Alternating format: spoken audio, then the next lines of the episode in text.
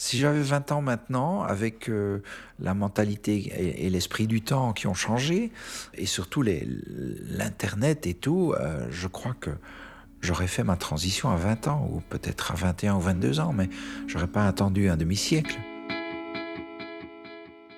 Les histoires de 28 minutes. Et Beau devint belle, et il devint elle. Baudouin van Spielbeck, grand reporter sur une chaîne flamande depuis plus de 30 ans, se sent femme depuis ses 8 ans. C'est comme ça, c'est irrémédiable, c'est viscéral, Beau le sait. D'abord, inconcevable, son chemin vers l'autre sexe va être long, très long. Acceptation, assomption, Beau passe par toutes les étapes, soutenu toujours par son épouse Marianne, jusqu'à l'ultime transformation hormonale, puis chirurgicale en 2018, à l'âge de 59 ans. Comme quoi, il n'y a pas d'âge pour devenir soi-même.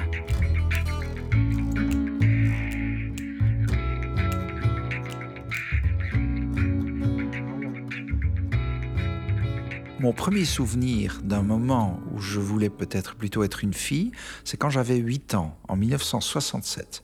J'en ai 60 maintenant. Et c'était pour un, spectacle à l'école. Moi, j'étais cow-boy. On imitait la télévision, et donc le western était à l'époque euh, très populaire. Et moi, j'étais cow-boy, mais j'avais un, un, autre garçon, parce que c'était une école de garçons, et qui était la speakerine. À l'époque, il y avait des speakerines. Et moi, j'étais jaloux parce que j'aurais préféré être speakerine que cowboy. Et puis l'année suivante, euh, il y avait un spectacle et le thème était le cirque. Et là, j'ai eu de la chance parce que j'étais une des majorettes du cirque. Donc, c'est mon premier rôle en femme. Et puis, euh, pendant la puberté, ça a continué. à ce moment-là, je ne me rendais pas compte de ce que je ressentais, ni de ce que c'était. Je jouais des, des rôles de, de fille, mais je ne savais pas que c'était pas la norme. Quand j'avais une vingtaine d'années, je me suis vraiment rendu compte que, que ça faisait partie de moi et que je ne voulais pas perdre et, plutôt au contraire augmenter ce côté féminin. Puis je suis resté femme à temps partiel pendant des dizaines d'années. Donc chaque fois que j'avais l'occasion, et c'était souvent parce que comme je travaillais pour la télévision et que je travaillais parfois les week-ends, j'avais des jours libres en semaine.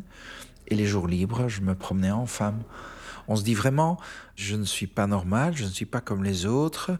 Euh, et, c'est difficile aussi parce que c'est quelque chose à quoi je pensais tous les jours, du matin au soir, et même euh, parfois euh, pendant des, nuits blanches, où je ne dormais pas, où j'étais en train de, réfléchir et, puis je me disais que c'était impossible. Pendant des années, moi, ça a pesé sur, sur ma vie. Ça m'a peut-être en partie aussi euh, limité dans, dans, ce que j'ai réalisé, hein, parce qu'il y avait tellement de temps de réflexion qui passait à, à penser à cela.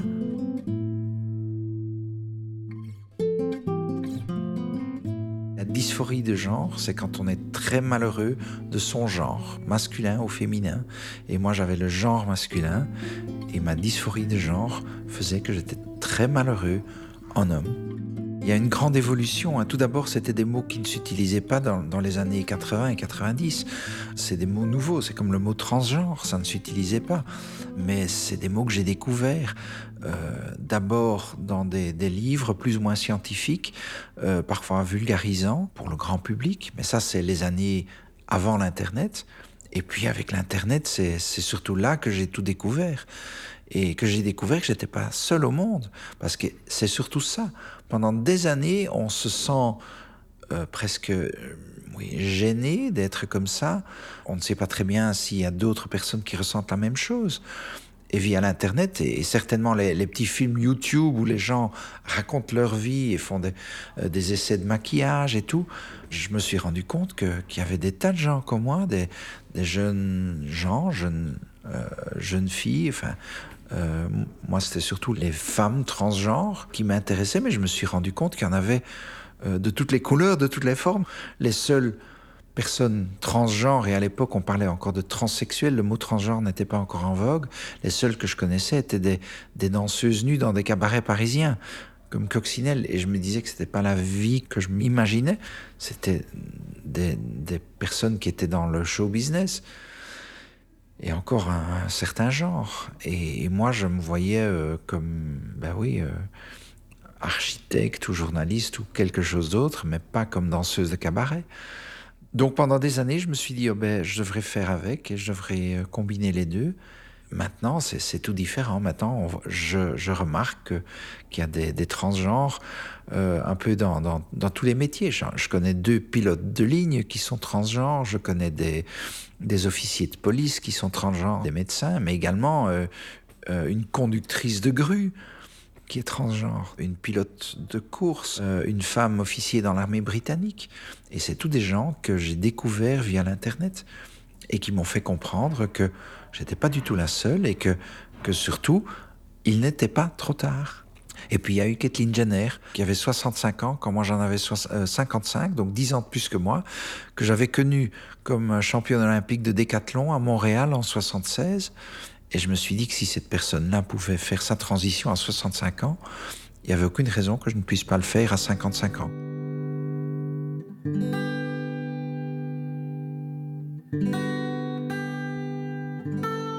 J'ai rencontré une euh, femme politique, professeure d'université, gynécologue, née homme. J'ai eu l'occasion de l'interviewer à un certain moment pour ma chaîne, un tout autre sujet, une question de fertilité. J'ai lancé un, cri de détresse et je lui ai dit Petra, elle Petra, elle s'appelle Petra, ça va plus. Aide-moi. Et elle m'a répondu euh, Tu dois pas me raconter plus que ça, je comprends tout. J'ai vécu la même chose. On va se revoir. Et puis on s'est revus quelques fois. Et six mois plus tard, j'ai commencé ma transition. Je n'ai pas eu d'hésitation. Euh, une fois que j'ai lancé mon cri de détresse, je me suis dirigé vers Petra de Sutter, c'est son nom, elle est parlementaire européenne maintenant. En fait, il y a eu le déclic euh, quand j'étais euh, déjeuner avec elle, un peu plus tard, après notre première rencontre, et qu'elle m'a dit, écoute, Beau, euh, les, médecins aujourd'hui peuvent faire de toi une superbe femme d'ici un an. Tout est possible.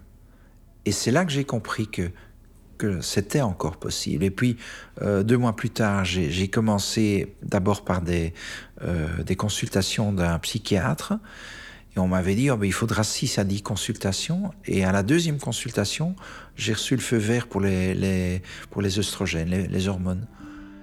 Puis tout a été très rapide.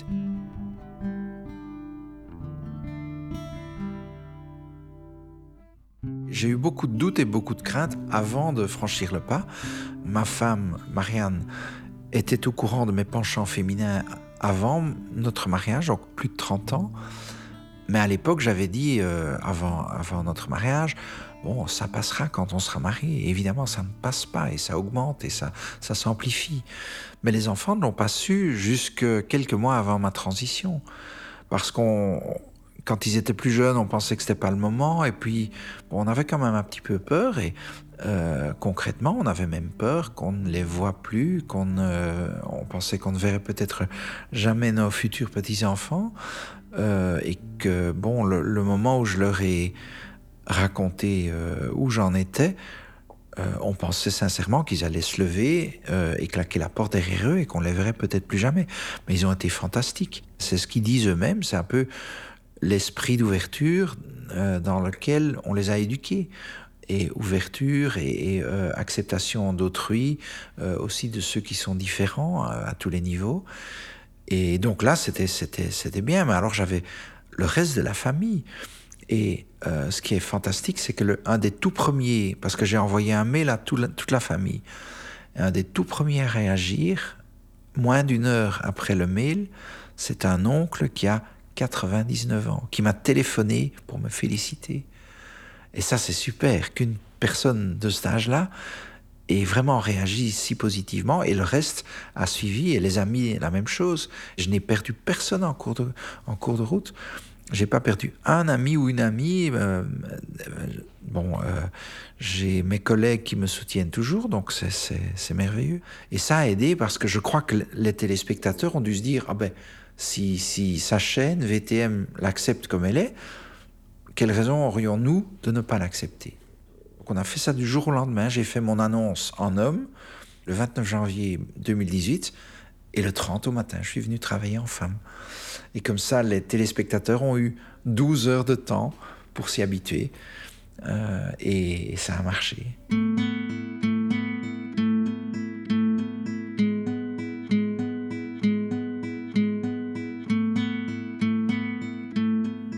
Je crois que la souffrance des transgenres et le fait qu'il y a tant de tentatives de suicide, euh, et le fait que surtout aussi il y en a beaucoup qui y songent, euh, est liée à l'isolement. Pour beaucoup de transgenres, la transition est l'ultime aboutissement, et puis une fois que c'est fait, ils se rendent compte qu'ils perdent leurs proches, parfois leurs parents, leurs enfants, les amis, les collègues, le boulot, et ils se retrouvent esselés. Et je crois que pour beaucoup de transgenres, c'est très difficile à vivre. Il y avait une exposition avec des portraits de transgenres euh, en Belgique, et euh, j'avais vu l'exposition, et puis je l'ai revue quelques mois plus tard, et il y en avait six qui avaient mis fin à leur jour entre-temps des, portraits exposés. Donc. Et c'est très souvent euh, un sentiment d'isolement. 15 jours avant mon coming out, il y avait un jeune garçon transgenre, jeune homme, qui a aussi euh, mis fin à ses jours. Je connais sa maman et ses sœurs. Il y a une transgenre aussi qui était plus ou moins connue parce qu'elle était passée à la télévision quelques fois, que je connaissais aussi, qui avait perdu son boulot, qui avait trouvé un autre boulot, mais qui se faisait... Euh, qui était euh, embêté par ses collègues et oui, qui a, qui a, qui a mis fin à ses jours aussi. C'est des, des, des, sentiments euh, très sombres qui m'ont traversé aussi, mais maintenant, pour moi, c'est fini, quoi. Euh, mais j'ai jamais, enfin, j'ai jamais rien tenté, mais je sais qu'il y en a beaucoup qui font des tentatives et malheureusement, il y en a chez qui, effectivement, il y a une issue fatale. C'est aussi une des raisons pour lesquelles je crois que, ma démarche et mon témoignage est si important.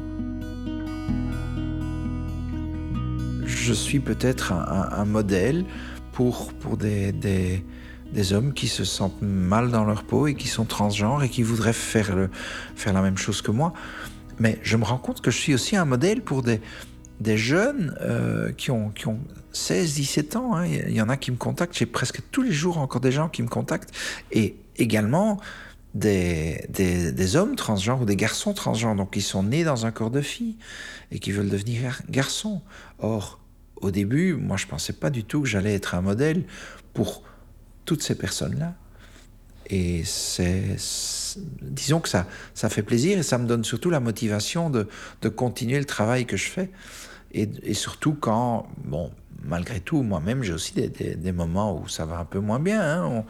Euh, pas que je doute de, ma, décision, mais par exemple, au début, après mes, mes opérations au visage, euh, la guérison a, duré très longtemps.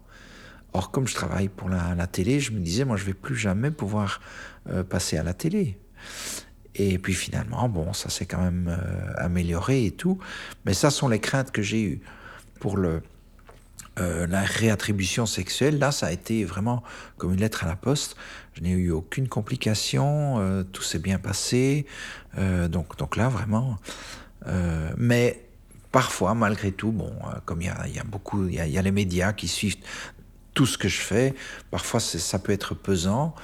Mais quand je me dis que je le fais aussi et peut-être surtout pour d'autres personnes qui ont les mêmes sentiments que moi, ça me donne le courage de continuer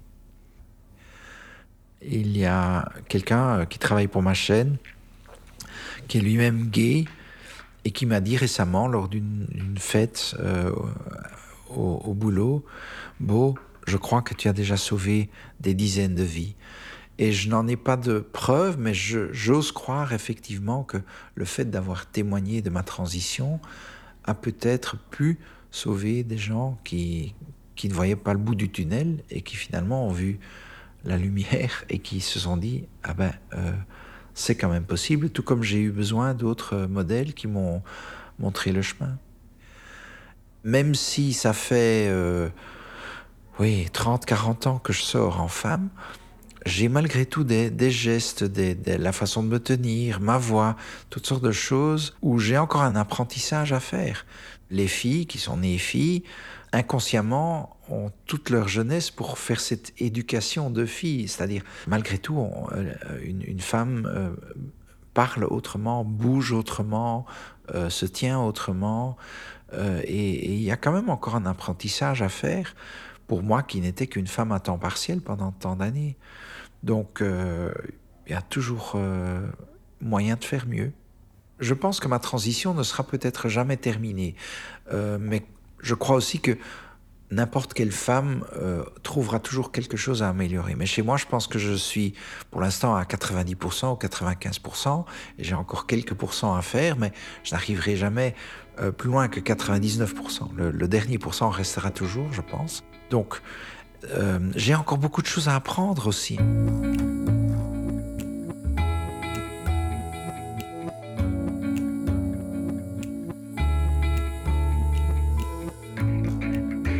Les histoires de 28 minutes, un podcast à écouter sur arteradio.com.